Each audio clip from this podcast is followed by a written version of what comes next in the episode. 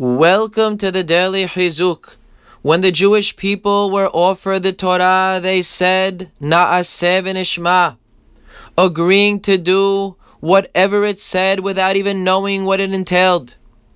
The Gemara says that attitude is something that is generally only used by the angels, completely nullifying themselves to whatever the will of Hashem is.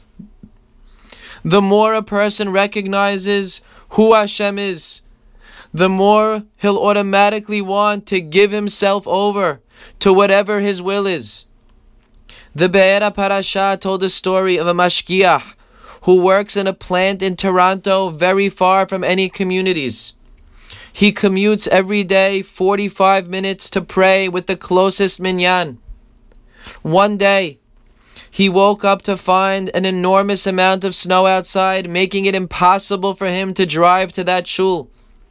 The bigger problem was he leaves his tefillin in the shul, and now he had no other way of putting them on that day. He called the snow removal service and asked if they could help him in any way. They told him they would not be getting to his area anytime soon. He told them how important it was for him to travel that day. They replied there was nothing they could do, but if he wanted, he could rent one of their vehicles for $10,000 and someone would come pick him up with it. He called his rabbi in Israel asking what to do. The rabbi replied, The halacha is a person is obligated to spend up to 20% of his wealth to fulfill a positive commandment. This was the only way he would be able to do the mitzvah tefillin that day. And so the rabbi asked him if he had at least $50,000. The mashgiach said that he did. And so the rabbi told him to spend the 10,000. The mashgiach listened. And after a long and tough ride, he finally arrived at that shul close to sunset and put on his tefillin with a new appreciation for the mitzvah. He never understood how valuable mitzvot were until that day. Keeping the mitzvot requires a lot of mesirut nefesh. Sometimes it gets extremely hard, but we should never forget that Hashem is there waiting to help us. All we need to do is ask. A young man told me he makes a point to never miss praying with Minyan. Recently, him, his wife, and his daughter traveled from New York to Florida for a few days. He made sure to only take flights that would ensure that he would be able to pray with a minyan.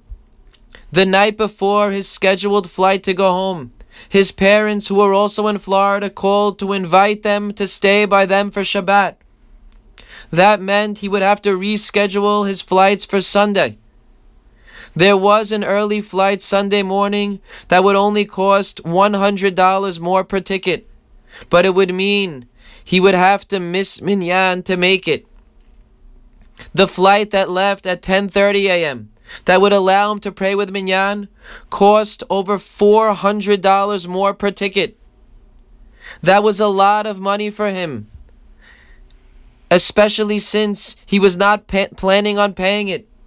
He decided before doing anything, he would pray hard for Hashem to help him.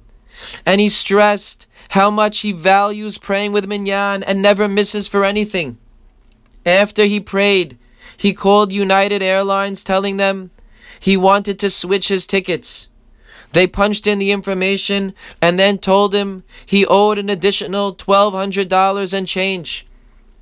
He asked if they could possibly do it for cheaper to which they said no.